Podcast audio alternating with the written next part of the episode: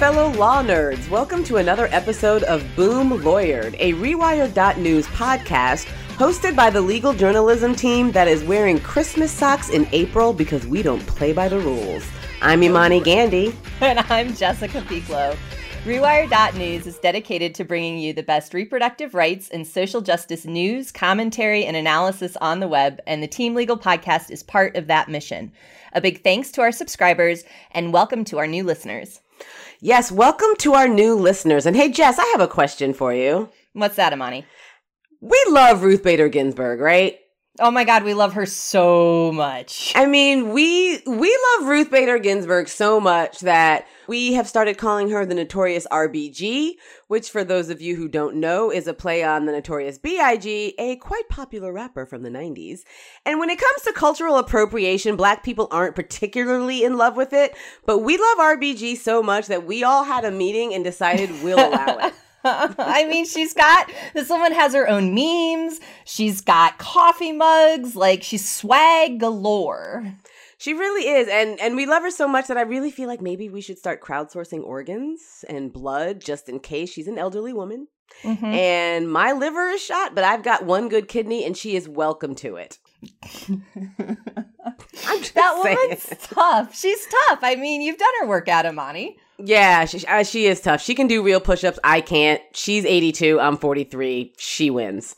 But we're not going to talk about Ruth Bader Ginsburg today. We're going to talk about Justice Sonia Sotomayor because America, y'all have been sleeping on Justice Sotomayor. And again, to harken back to the black community, when I say y'all are sleeping on Sotomayor, I don't mean you're literally sleeping on top of her. I mean, you aren't aware of how amazing she is. Maybe she's flown under your radar for the past nine years. And we're going to spend this episode talking about how amazing Sonia Sotomayor is. This entire episode is going to be essentially a love letter to her. We're going to talk about her so much, you might even be like, gosh, why are they talking about Sonia Sotomayor so much? They're still talking about her. But really, she's fantastic. Like Ruth Bader Ginsburg deserves all the love. The woman has built an amazing career. But like Imani said, there is another justice that deserves some of that attention, and we are going to give it to her. This episode, we're going to start off by talking about her confirmation hearing. Remember what a racist trash fire that was, Imani? Oh my God. It was awful.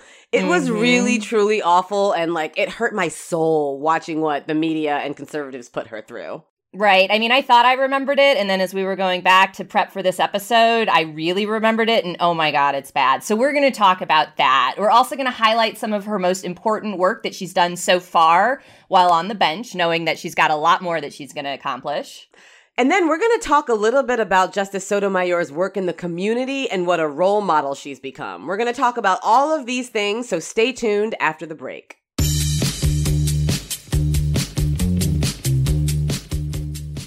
And tonight in Your America Now, you've heard legal experts on the left and the right comment on Obama Supreme Court nominee Sonia Sotomayor. But what do the lawyers who have appeared in her courtroom think of her judicial temperament? Well, not much. The Almanac of the Federal Judiciary solicits commentary from practicing attorneys about our federal judges. Now, here's what some of the lawyers who have argued before Judge Sotomayor had to say about her. Quote, she is a terror on the bench. She is overly aggressive, not very judicial. She behaves in an out of control manner. She is nasty to lawyers. So what you just heard is Sean Hannity of Fox News playing into all of the racial stereotypes and dog whistles, so much so that I would even call it a dog vuvuzela. Jessica, do you remember the vuvuzelas from the I World have Cup? a vuvuzela. I do. I mean, we have one. maybe we ought to bust that out because honestly, the way in which Sean Hannity talks about Justice Sotomayor in that clip and the way in which he brings to bear all of these other primarily white dudes who call her a bully and a terror on the bench, it's really very disturbing that this is the way that media and conservatives decided to talk about the first female nominee, the first Hispanic female nominee for Supreme Court justice, don't you think? I do. I mean, look, I expect this from Sean Hannity, right? He's the worst. And in terms of like playing really crappy racial politics, he's like the worst of the worst, even for Fox News. But what is amazing to me as we were going back and, and, and thinking and getting ready on the confirmation stuff is it wasn't just like a little drip here, or a little drip there. It was like a fire hose of name every type of racial stereotype, every phrase you can imagine, like, you know, this is, we've got an interchangeable crew of grumpy old white senators talking about Justice Sotomayor as a hot blooded Latina and what that means for the bench, right? It's so tacky. Like, it's so incredibly tacky. I remember when she was going through this confirmation process and, you know, just preparing for this podcast, I had really forgotten how awful people treated her. I remember when people started talking about her involvement with La Raza, and it turned out that this basically advocacy group for Latina people was essentially the brown version of the KKK. And they talked about La Raza as if it was a legitimate terrorist organization.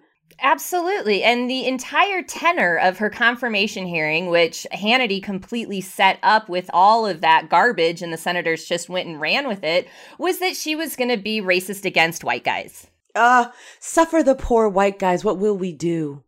They, you know, white guys just don't get a chance in this country. And I really feel maybe we ought to do an entire podcast about the ways in which white men just can't get a leg up in this country. Especially in the legal profession. I mean, they Ah. really faced barrier after barrier after barrier in the law. I mean, if you look at law firms, all the partners are women and women of color. All Yeah. the white dudes are working in the mailroom. I mean, it's just unjust. It's unjust. Who will stick up for the little white guy?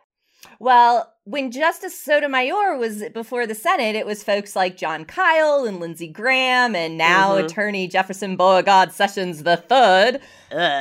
So yeah, they were terrible. They really were terrible. And, you know, I, I recall at the time when she was going through this, talking to some of my Latina friends. This was when I was living in Los Angeles, and talking to them about how frustrated they were about the characterizations of Sotomayor as sort of this, you know, spicy Latina, this hot tamale. And it's just, it, it, it draws on these racist tropes about Hispanic people, about the Latina culture. That's really disgusting and really deplorable. And, considering the time at which she underwent this confirmation hearing, it was 2009. It wasn't 1950. There was no reason for them to be talking about her this way. hmm And they really elided all of those stereotypes and tried to dress it up with this idea that there was a question about her temperament. Um, and Right. that this was that she was somehow not of a sufficiently rigorous legal mind for the job that she had been appointed for, as though she didn't have over about 20 years of experience as a prosecutor and a judge before that. Right, right. And you know, that that's that's just sort of the way that women of color in corporate settings and particularly mm-hmm. in the legal profession are treated. Mm-hmm. I'm a lawyer, I worked at big law firms and I can personally attest to the number of times that I was considered less than or not as smart as, but on the f- flip side considered overly aggressive and too much of a bully simply because I'm a black woman. And so, mm-hmm. you know, I, Sotomayor under she went through that same sort of thing. You know, she had all of these stereotypes that were attributed to her and she wasn't allowed to just be a person. She was supposed to be sort of a daguerreotype of what a mm-hmm. Latina judge mm-hmm. is supposed to be. And that's really frustrating. Yeah, and uh, you know what is? I mean, look, Imani, I expect the kind of stuff we heard from Hannity from Hannity, and I expect Sessions Right. and all of those guys to do that. I mean, that's what pinched white dudes do. Is they, is they white dudes. but you know it's really you know it's really upsetting is this is a history making nomination and she got this crap from the left too Yeah, I mean, and it wasn't just like anyone on the left, right? It wasn't like, you know, Johnny Jackass with a YouTube channel who's really just concerned about his subscriber list or his Patreon account. Mm-hmm. Not just like, you know, even some small time journalist at some small time paper who wrote an op ed about how Sonia Sotomayor thought she was hot shit and she really isn't. right Do you know who was the a, a main person on the left who was criticizing Sonia Sotomayor in the most racist and misogynist terms? oh, i'm girding my loins for this who Laurence Tribe. no Laurence professor tribe what are you Prof- doing Professor Tribe, what do you do? WYD. That's more AAVE for you. That's African American Vernacular English for those of you who don't know what I'm talking about. But honestly, what the hell are you talking about, Laurence Tribe? So look, here's what Professor Tribe said, and it's bad, and I'm going to read the quote, and I might even read it again just so it'll sink in as to how bad it was. So this is what he said.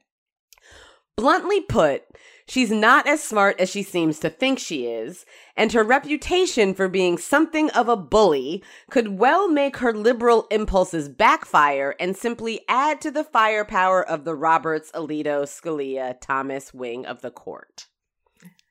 What? Yeah. What? I mean, okay. first off, starting, she's not as smart as she thinks she is. How many times? I can't even tell you how many times as a woman of color I've had that sort of sentiment lobbed my way simply because I'm a smart black woman and there are a lot of people who don't expect women of color to be intelligent. Wait, wait. Why don't we explain what Lauren, who's Laurence Tribe? Maybe not Okay, everybody okay. knows who Laurence Tribe is, just to like give some context to this really horrible thing he said. Really, really crappy. Yeah, you're right. That's a good idea. So, Laurence Tribe is basically, he's like a constitutional giant in terms of scholarship, in terms of academia. He's a professor at Harvard. Mhm. He, if you've been following him on Twitter as of, you know, two years ago, or when was Trump elected? Has it been two years already? Or just Time is a flat circle. I don't oh, even time know. Time is a flat circle. But he's very vocally anti-Trump, and Mhm. he usually has pretty decent opinions and ideas about constitutional issues. yeah, but in this broadly case, speaking a good dude. he yeah, he's a he's a decent dude, generally speaking. But in this case, it was like the white dudeness overcame him like a monster, you know, with these claws, and he just ended up spouting just this typical white nonsense about women of color that she's smart, that she thinks she's smarter than she is, and that she's a bully and she has bad judicial temperament. What the fuck are you talking about, Larry? Especially when he's serving at the time as an advisor to President Obama on his judicial nominees. Like, Boom. what, Larry? I mean- no, no. And the thing is, is at the time that Sonia Sotomayor was on the top of Obama's list, it had been already long overdue, long past Mhm. due for a Latino or Latina justice to be elevated to the Supreme Court. So the idea that Laurence Tribe, who was actually mentoring President Obama and talking to him about his nominees, is talking about one of Obama's top picks in these disgusting terms, it just, it, it, Larry, WYD. Seriously. Fortunately, he did walk those comments back. Mhm. So that's good. But the fact that he made them in the first place really says a lot about how white this profession is. And I mean, the two big ones, and I, you know, not to hammer the point like so much, but it's something that's going to show up again and again and again and again in the conversation around Justice Sotomayor is that she's not as smart as she thinks she is, and she's a bully. Like, those are huge whistles. Those are really, really big whistles. And those are whistles that are generally reserved for women and particularly for women of color, right? Women will Mhm. get, women will get, oh, they, th- she thinks she's so smart and blah, blah, blah, blah. And then women of color also get that added aggression, that added Yeah. bully. You know, that's the, int- my intersections have intersections. You know what I mean? I mean, it's just, you know, I'm living at this Mhm. intersection of black and woman and it always ends up being aggressive, uppity, not as smart as she thinks she is, overly emotional, temperamental. And this is all Yep. the shit that Sotomayor was thrown. Right. And so, you know, we started out with that terrible Hannity clip, and now we've got this like terrible Laurence Tribe quote. And in between is Justice Sonia Sotomayor kicking ass and making history. Yep. And the thing about the way in which she was treated in the confirmation hearings is that it basically set the tone for the way in which conservatives would view Sotomayor as a justice and the way in which they would they would discuss her work on the court. And coming up after the break, we're going to talk a little bit about her time so far on the court.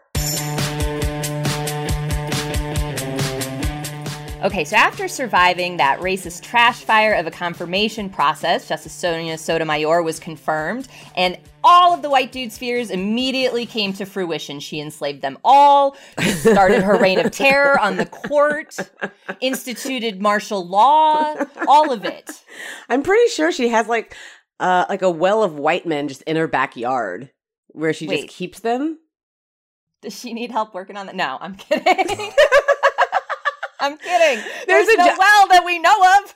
I, look, I, I have this running joke with some friends of mine that I have a well of white ladies in my backyard where I keep them so they can be nice and safe and, and comforted from the world. And every so often I throw down a bottle of scotch or like a new Netflix DVD. And it's very comfortable. I, I treat my I treat my, my well of white ladies very, very well. And I imagine Justice Sotomayor has a similar well of white dudes. And I'm sure she treats them very, very well. She probably throws down copies of the Wall Street Journal every morning you know? I'm pretty i'm pretty sure the national uh, review had something on that. So um you know really uh, everything that they said was going to happen that she would be reverse racist mm-hmm. and that they would lose all of their power and status in society has clearly happened huh? Uh yeah except for it hasn't. But what no. has happened is that sonia sotomayor has become an absolute boss when it comes to matters of racial justice in particular when it comes to the over policing of communities of color and the Fourth Amendment.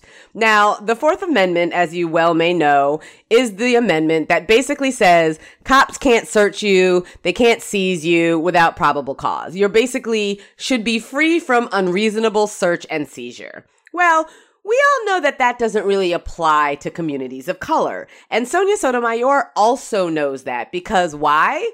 She's a woman of color. And why?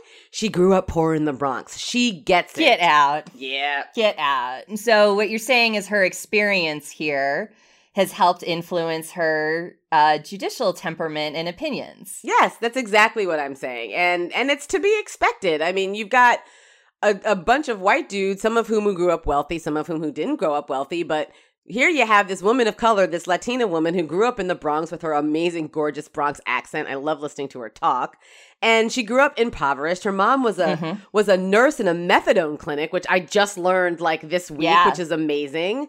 And she really was, you know, a sort of pull yourself up by a bootstraps kind of person. And that's exactly the same sort of rhetoric that white people tend to lob at black people. So she really understands the sort of black plight in this country. And we need a justice like that on the court, especially at this moment in time and it's really i think Im- important to say that you know look i mean Imani we exist in the law and and we can sort of forget that it is um over intellectualized because that's like the space that we're in right? right. and particularly when you're talking about at the supreme court level. This is like the highest court in the country. Everything is at its most intellectual rarefied and in the clouds. And what justice sonia sotomayor does and what we're going to really dive into in some more detail is bring that experience into the law in a way that shapes the jurisprudence, the outcomes itself, and not in like activist judging, as conservatives love to roll around, but the idea that um, bringing your day to day experience in and in, in interacting with the law is what makes it real.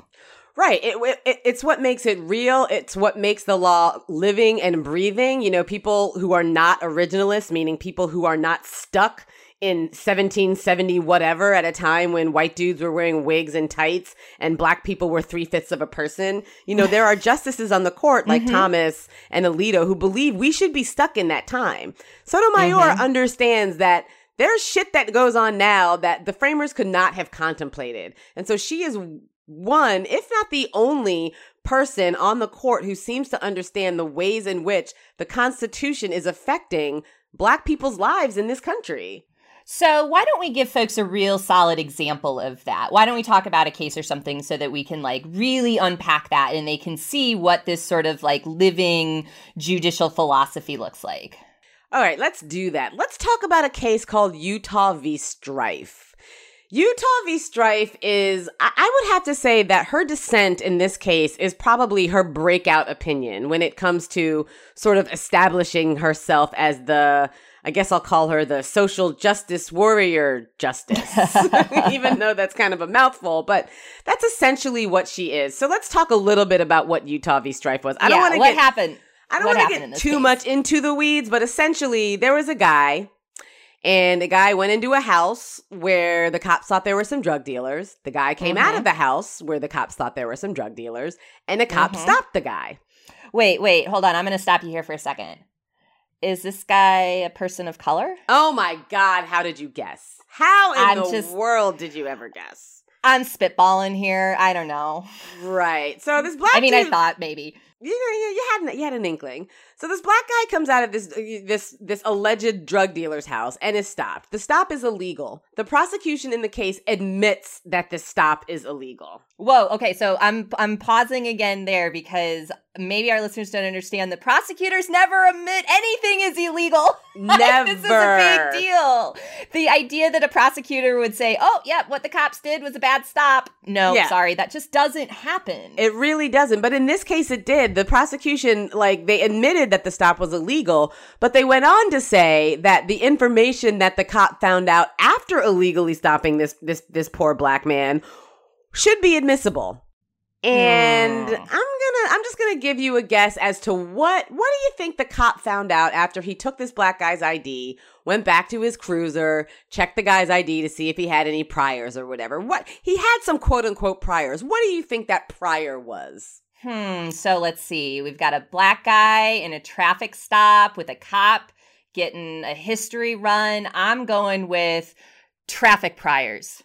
It was a traffic prior. And actually, just to, to step back a little bit, it wasn't a traffic stop. This guy got stopped on the street. It was a street stop. It wasn't even Oh, a traffic damn. stop. So, so the guy got stopped on the street. Cop went and looked at his license and found out that he had an unpaid parking ticket and arrested him based on that. Arrest on an unpaid parking ticket.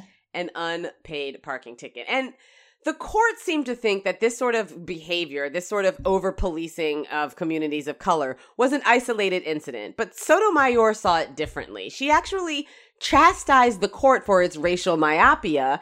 And the reason why she did that is because she understands from her personal experience that being stopped by the police is a serious matter. It's not just some inconvenience. It actually affects the dignity of a person. It's very undignified to be stopped illegally by the police and basically yoked up for no reason. hmm And again, the majority on the Supreme Court had said, this is cool. We are okay with this. Mm-hmm. And and again, I want to point out, included in that majority is Clarence Thomas, who, for being a the black guy on the court, almost never seems to have black people's back, and that's why it's so important that Sotomayor is there because she has black people's back, right? She seems to mm-hmm. be like if you think of police misconduct as like this huge ginormous beast that is barreling mm-hmm. down the hallway. Sotomayor is basically on the other side of those doors just with her back to the doors and just trying to hold them shut basically by herself. And that's really one of the things that makes her so amazing And she's a former prosecutor. So, I mean, the idea that she's the one, you know, telling the state to slow its roll and back off is also, I think, an important detail. It really is. And and maybe the most important detail about her dissent in Utah v. Strieff is Yeah, the let's talk about this. This Okay, is a good so- one. Let's get into it. Yeah, we really should because it, it's super important. So the dissent, Sonia Sotomayor's dissent came in four parts.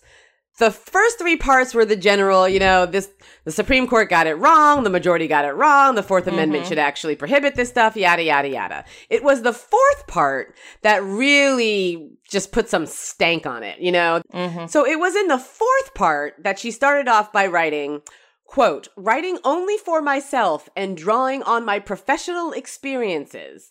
I would add that unlawful stops have severe consequences, much greater than the inconvenience suggested by the name. So the Supreme Court majority was just basically saying that, uh, it's just a stop. It's not that big of a deal. Justice Sotomayor was like, whoa, whoa, whoa, that is absolutely not the case. And she proceeded to talk about police stops and police brutality and over policing of communities of color in such a way that I think it's really going to be one of those sections of a dissent that is going to stand the test of time. That's going to probably be part of her legacy in the end. Absolutely. And she drew on so many different sources too. It wasn't as though, I mean, she opens with from my own experience and then she immediately puts it into this huge cultural conversation that was happening, right? Right. I mean, at the time, you know, we had just come off of the Ferguson uprising where black people took to the streets to protest the killing of Mike Brown. We were also fresh off the heels of the Baltimore uprising where black people again took to the streets to protest the killing of Freddie Gray. And at the time, the Department of Justice had opened up an investigation into the policing tactics of Ferguson, Missouri, and had discovered that the same exact behavior that was at issue in Utah v. Strieff, essentially using outstanding parking tickets as a reason to arrest black people, was going on in a large scale in Ferguson, Missouri. I mean, they were using unpaid parking tickets and failure to appear at court dates as a reason to impose fines on black people, which in turn were not paid because plenty of these people are low income and they don't have hundreds of dollars to pay court fees. And so that in turn led to more outstanding tickets and more outstanding warrants.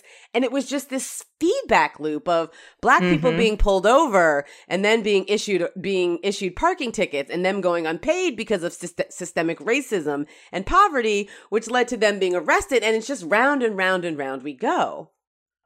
Right. And as she's drawing that out in her dissent, she's she's pulling from all sorts of really great black thinkers and and advocates and activists um, to do so right? So she's citing michelle alexander and ta-nehisi exactly. coates and and this is an important thing because yes it's a dissent. And a dissent doesn't have the force of law but a dissent is still a organized uh, organized around a key judicial idea. And what Justice Sonia Sotomayor does in this section in particular is to build a record with citation to other sources than white folks talking about white law, basically, right? Right, right. And so this is a big deal because other attorneys, other judges can look back on this. This is how the law actually changes. This is mm-hmm. how the perspective and the context of the law actually changes is by, you know, drawing from the not usual sources. And this was this is a really big deal. It's such a big deal. I mean, the uh, Michelle Alexander's book, The New Jim Crow, talks a lot about you know the the the mass incarceration and the prison industrial complex. Ta-Nehisi Coates's landmark article on reparations that was published in the Atlantic a few years ago goes, you know, point by point about how it is that black people have ended up in a situation where they are being over policed, where they are being segregated into neighborhoods, where white flight has taken a toll on these neighborhoods. And the fact that those sources are now enshrined in the in Supreme Court mm-hmm. jurisprudence is extremely important because it means it's more likely that judges and lawyers, the predominantly white judges and lawyers, yeah. may be reading those sources. And the exactly. fact that there might be some white lawyer somewhere who picks up Michelle Alexander's book, The New Jim Crow, and reads it and maybe learns something about the way black people are treated in this country is a really positive thing to come out of all of this. It is. And I think that might be one of the reasons why I was so disappointed that Justice Ginsburg didn't sign on to that portion of the dissent because she didn't. Yeah, she really didn't. I mean, she signed on to the first three parts, and then that last part, she was like, I'm out. And Sotomayor mm-hmm. was just like, well, I'm still in. And she proceeded to just fucking knock it out of the park. Mm-hmm. And, you know, I love RBG. We talked at the beginning of the show about how much we love RBG. And, and I do.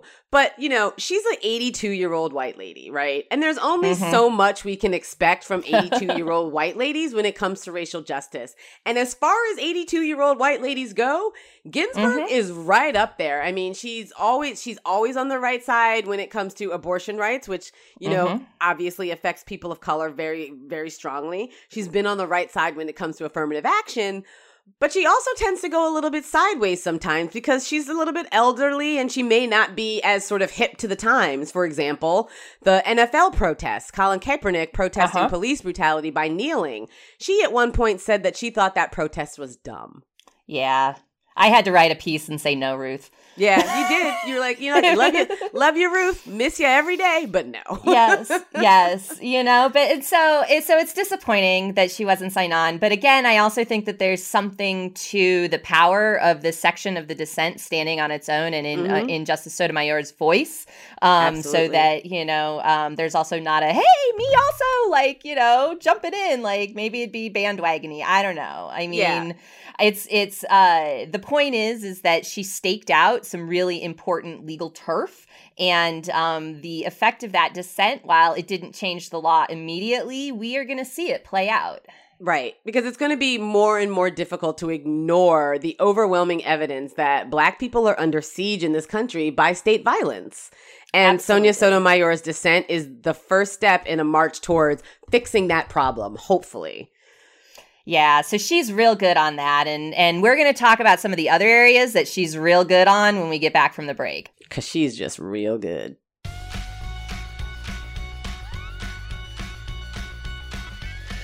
So we talked about how much of a boss Sonia Sotomayor has been on the Fourth Amendment, but she's also been real good in other areas, reproductive rights and LGBTQ mm-hmm. issues. I mean, this is just another area where she downright gets it. She really does. And so we're going to talk about a couple cases that really illustrate this. So I'm going to dig into the Wayback Files, Amani. Do you remember Hobby Lobby? Oh my God. Do I remember Hobby Lobby? I have to say, Jessica, that I think that our friendship were, was forged in the fires of Hobby Lobby. I really do. I feel like this partnership that we have now began six, seven years ago with Hobby Lobby. It really did. It's probably the like only good thing that came out of that case. exactly. But So way true. back in the day, Imani and I would just get on and yell at each other and, and a couple other folks who'd join us and would listen about how ridiculous this case was. And so if you don't remember, this is a case that involved that craft chain, right? Like go get knitting needles and glitter. And they had an objection to the birth control benefit in the Affordable Care Act. So this is a Wait, wait, wait. So I just want to just just since it's been a while, like several Yeah. years now, maybe we should just go back and explain what the birth control benefit is. Oh, right. Okay. So the Affordable Care Act, right? Healthcare reform, Obamacare. Oh. Obamacare had this provision that said, you know, all preventative health services need to be covered at no additional cost or copay. And that includes birth control because it turns out that preventing pregnancy is preventative medicine. no shit. Get the fuck out. I can't even believe it. I am I am I am shocked, I say. Perfectly shocked.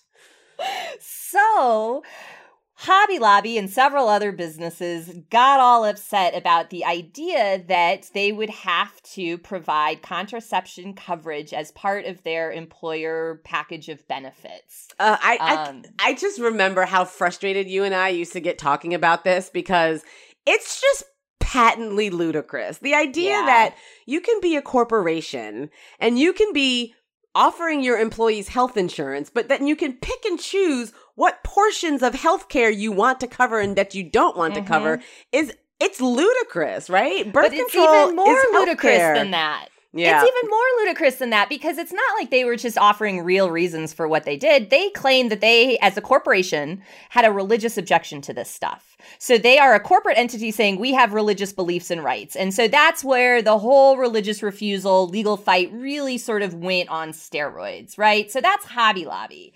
Now, this case, ugh, I mean, you know, in in Strieff, we were telling you about Justice Sotomayor's thinking and uh, how that played out in her opinion. And what is amazing in Hobby Lobby was her performance during oral arguments. I mean, you think she's a boss in her writing? Oh my gosh, in oral arguments, this woman is fire. I can So- oh, I, I can feel that coming off the transcript. I have not had the been Mhm. blessed like you are to see her in action. I can imagine she's amazing.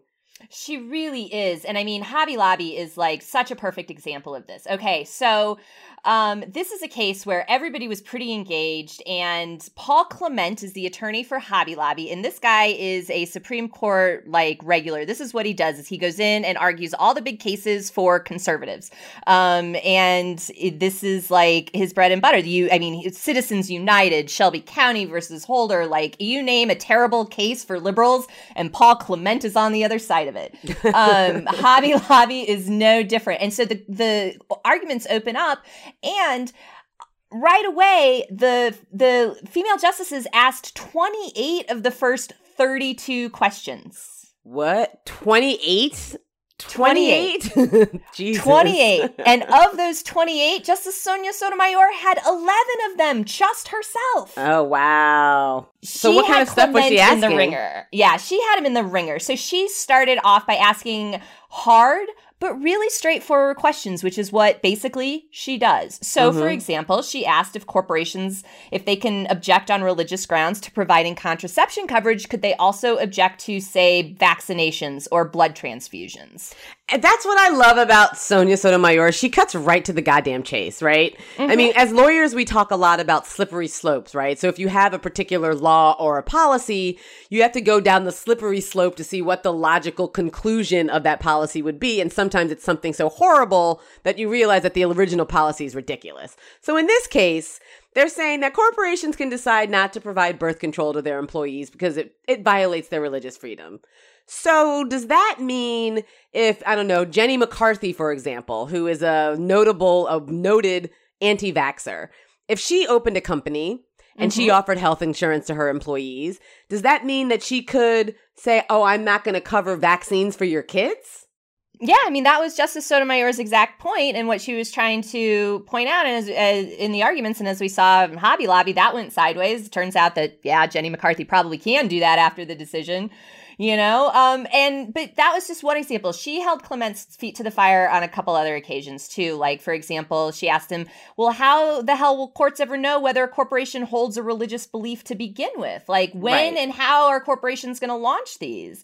And what if it's just the beliefs of the leadership and not the entire company? Right. What I mean- happens to non-religious minorities in a company? Exactly. I mean, as we all know, co- corporations tend to be made up of shareholders, right? And you cannot tell me that maybe Hobby Lobby, because that's a very closely, you know, it was a quote unquote closely held corporation, which basically means it was a family run establishment.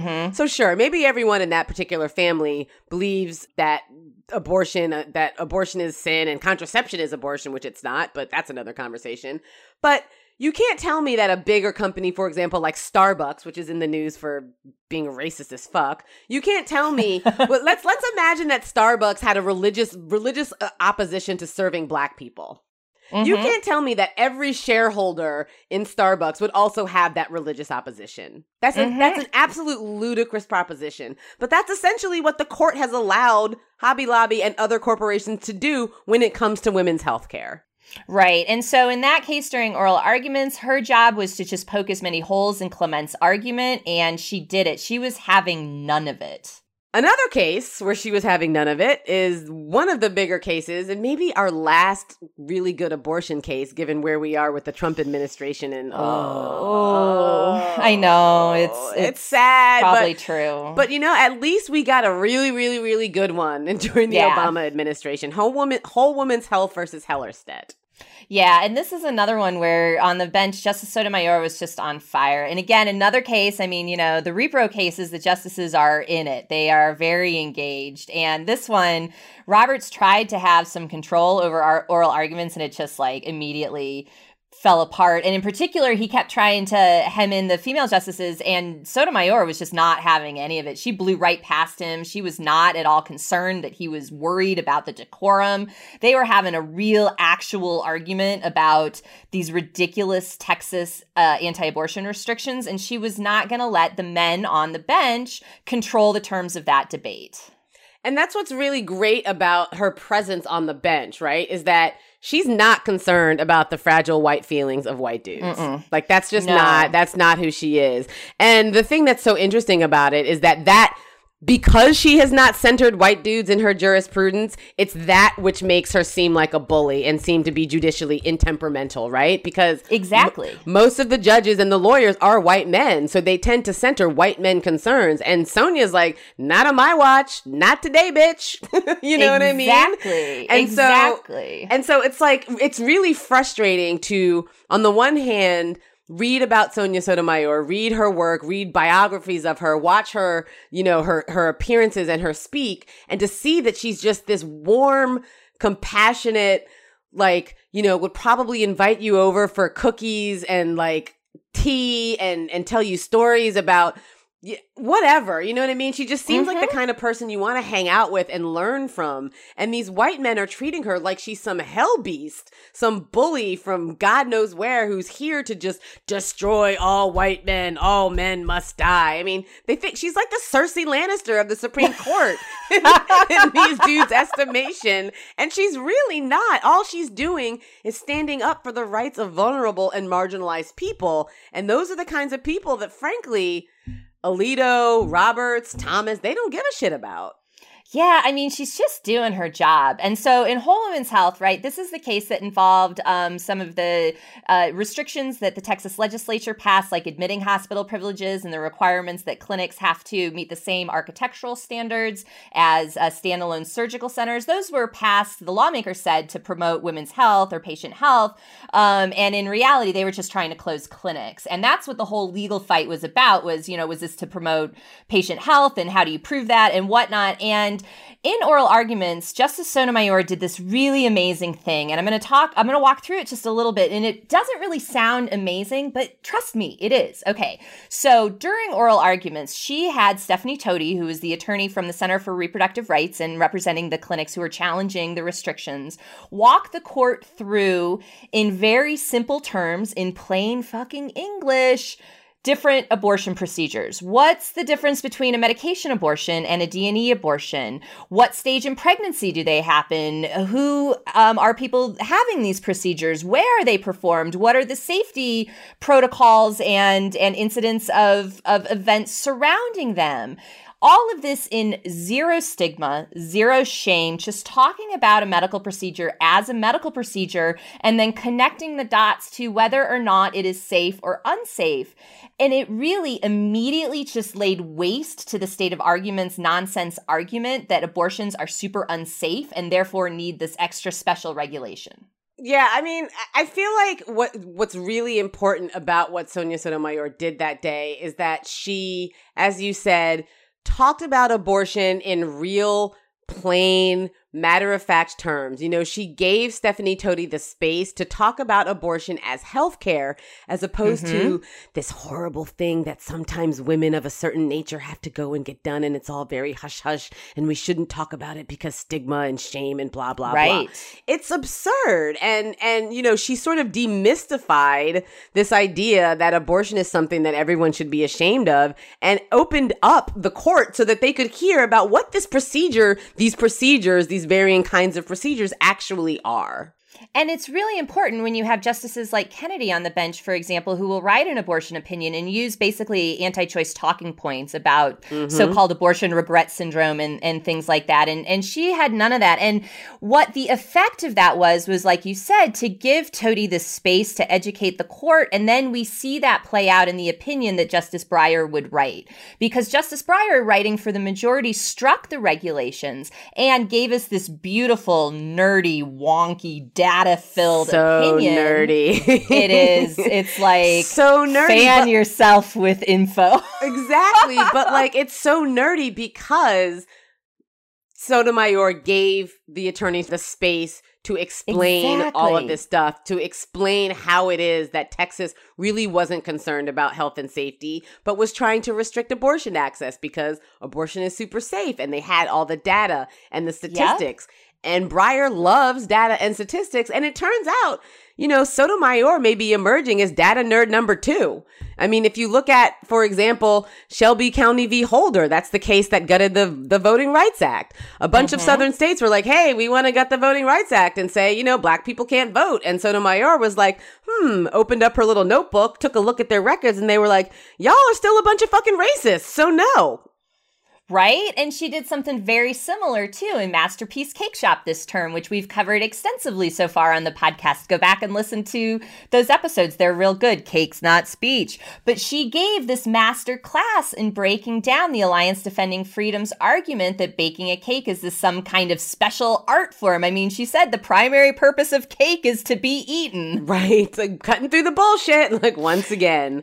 There And- it is. And just recently in the Nifla v. Becerra case, which we also did an episode on, you should go and listen to that. That's the case involving these lying, lying clinics that like to lure vulnerable women and basically terrify them. Sonia Sotomayor was the only person to zero in on the fact that these clinics were targeting vulnerable patients. They were targeting people of color. They were targeting low income people by making them or encouraging them, luring them into these fake clinics. And no other justice really squared that circle. You don't square a circle. I guess you square a square and you circle a circle. but you know what I mean? Like she was the one that brought all of that together and to make the point that, you know, the law is not just something that white dudes talk about. The law affects real people. And in this day and age, the way the laws are being made and adjudicated, they are affecting most people of color, low income people, lesbian people, gay people, bisexual people, trans people, all of these people who are part of marginalized identities who are being screwed right now. And the mm-hmm. only bulwark is the Supreme Court. And in the Supreme Court, the sole bulwark in terms of communities of color is Justice Sonia Sotomayor, and she deserves all of the accolades and so much more respect than we give her. Not that people disrespect her, but like I said at the beginning, y'all sleeping on Sonia Sotomayor. Right. And so every single one of these cases that Imani and I have talked about, whether it's been a lot of talking or just a little bit of talking, what Justice Sotomayor is doing is standing there and bringing the people affected by the law into the center of the conversation. Mm-hmm. It's not allowing the law, the courts, especially the appellate and the Supreme Court, to exist in that 10,000 foot view anymore. She is absolutely making sure that the people who are impacted by these decisions and who come in contact contact on the daily with this stuff are the ones that the court is at least considering. And she's making sure that that happens. And after the break, we're going to talk about the way in which she makes sure that happens in the community. So she's not just important to lawyers and judges and the people who are affected by her opinions, but to people who might not even be affected by her opinions right now, like children. Okay, so we just gave you a pretty good snapshot of how amazing a judicial mind and presence Sonia Sotomayor is on the bench. She is as equally impressive in the community. This is absolutely a woman who is out there living her truth. Jess, you're absolutely right. She is living her truth. One of my favorite things about her is the fact that she's appeared on Sesame Street a couple of times. Hi, I'm Sonia Sotomayor. And I'm Abby Kadabi. And we're here to tell you all about the word career. Yeah, career. The reason I love those clips is not only because it's Sonia Sotomayor reaching out to children, right? And showing children mm-hmm. that it's okay to be different, that it's okay to aspire to be more, to be a, lo- a lawyer, a doctor, what have you. I mean, I find that to be really special about her it's so charming. And I mean, again, representation matters here, right? So we had all of this buildup about Justice Sonia Sotomayor being aggressive, being a bully, being mean, being like out to destroy everything. And here she is on Sesame Street. I mean, imagine right. Justice Alito showing up on Sesame oh, Street. Oh, for God's sakes. It would be so awkward. It would they be might so cry. all, all the Muppets would be crying. they might, I don't know. I mean, it's just, it's not the same. It's not, it's the, not same. the same at all and just the you know I, I just want to relay a little anecdote to show the sort of compassionate person that she is. So at the end of every supreme court term the Supreme Court clerks throw on basically like a little sh- a little variety show for the justices. It's sort of like a roast, but it's all in good fun, and it's generally been the law clerks performing the show for the justices. Well, at the end of Sonia Sotomayor's first term, at the end of the performances, she had clearly organized with her own law clerks to do a little performance of her own. So she brings out this little radio and starts playing salsa music and starts salsa dancing. And this, I love that. And this sort of sends a shock through the room because no one had ever done this before. This was always a very sort of staid event that was the clerks performing for the justices. So she gets up and she starts dancing with her clerks and then she starts motioning to the other justices to come and dance with her. And so she gets anthony kennedy up there and apparently he doesn't really know how to salsa so he does like a little jitterbug move which is adorable. Oh that's hysterical. Right? And so then he goes uh she, she goes over to justice scalia and actually gets justice scalia to dance with her for a little bit. And at the end of that little dance justice scalia quipped oh, I knew she was going to be trouble, which is hilarious because, you know, yeah, she is trouble. Trouble for white supremacy. trouble for white fragility. Hell yeah, right? And so then, you know, she got uh, she got Roberts to dance, who was apparently very embarrassed, and then eventually she made her way. He's a conservative guy, like just in his demeanor. I bet he blushed like purple. I'm sure he did. I'm sure he did. and so finally she makes her way over to Ginsburg. And Ginsburg was at this celebration, but her husband Martin had just died, like I think earlier that week. So she clearly was, you know, grieving and mourning her husband. And so so Sotomayor goes over to her and, you know, be- beckons her to come dance. And Ginsburg says, you know, she doesn't want to dance. So Sotomayor leans over and whispers into her ear, Your late husband would have wanted you to dance. And so Ginsburg gets up and the two of them start salsa dancing together just for a little bit, you know. And then Ginsburg turns to Sotomayor, takes her hand in her fa- takes her face in her hands and says, Thank you. Oh God! I mean, come on. like I'm tearing up just relaying I'm the story. like seriously. I'm glad It's I'm not on video at the moment. right because it's like this this woman is compassionate she's caring she's concerned about the most vulnerable people in this country in a mm-hmm. way that not a lot of people are. Ginsburg is to an extent but when it comes to black people specifically and black lives matter specifically sotomayor is she is my jam right? She is just like she is heaven sent when it comes to that. And i think it's going to be her legacy is going to be something that is going to really reshape the courts it's going to reshape society it's going to reshape racial relations. I truly believe that and i think it's a blessing that she's on the court And you know, there's no way that that is an act that she does, right? There's no way that that was like putting something on for her colleagues at the start of a new job or anything. I was lucky enough to see her speak at the University of Colorado here in Boulder, and she was an absolute delight. I can I mean, she had this huge, this huge auditorium, right? CU's a big campus, big university, and it was full of undergraduates, folks from the community, law students, like all of us, you know, journalists like myself were there. And she was there talking about her experience as a as a justice on the Supreme Court, as a Latina woman in the in the legal community, and talking about the interplay between um, civic engagement and uh, personal identity, and is just doing this in this very it's and that's a that's deep and that's heavy and that's not necessarily like an easy thing to just sort of like walk in and out of. Um, Right. And here she is like sharing personal stories and then transitioning into really difficult areas of the law, you know, like getting into Strieff, for example, and then decides, you know, she's just going to get up and start walking around Oh because my she wants to God. see who she's talking to. and like that maybe doesn't sound like a big deal, but this is a woman with Secret Service uh, detail, right? Like Right. she's a justice on the Supreme Court, so Secret Service is with her, and they're probably like all of a losing their sudden, minds Oh, they start freaking out. And then she makes fun of them for freaking out about it in real time. Like this is the she's like, "No, I'm going to I want to see the people I'm talking to. I want Right. to look you in the face. Right. I want to like, you know, engage with the people and there's like these hulking shadows in the background that are like scrambling and trying to like, "No, don't go down that aisle." Like, Right. you know, all of this stuff. And she just doesn't give a shit because You know, she's there for the people, and that's what she wanted to do.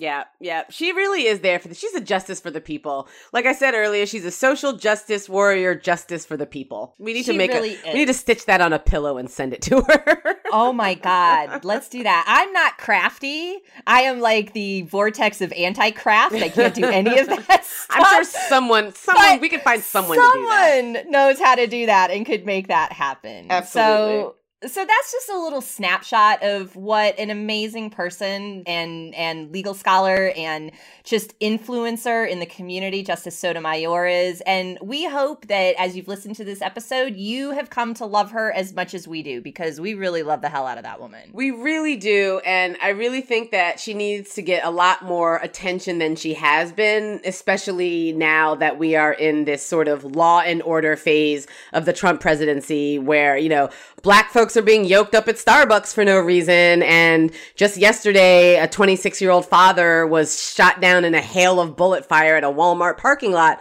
for no fucking reason.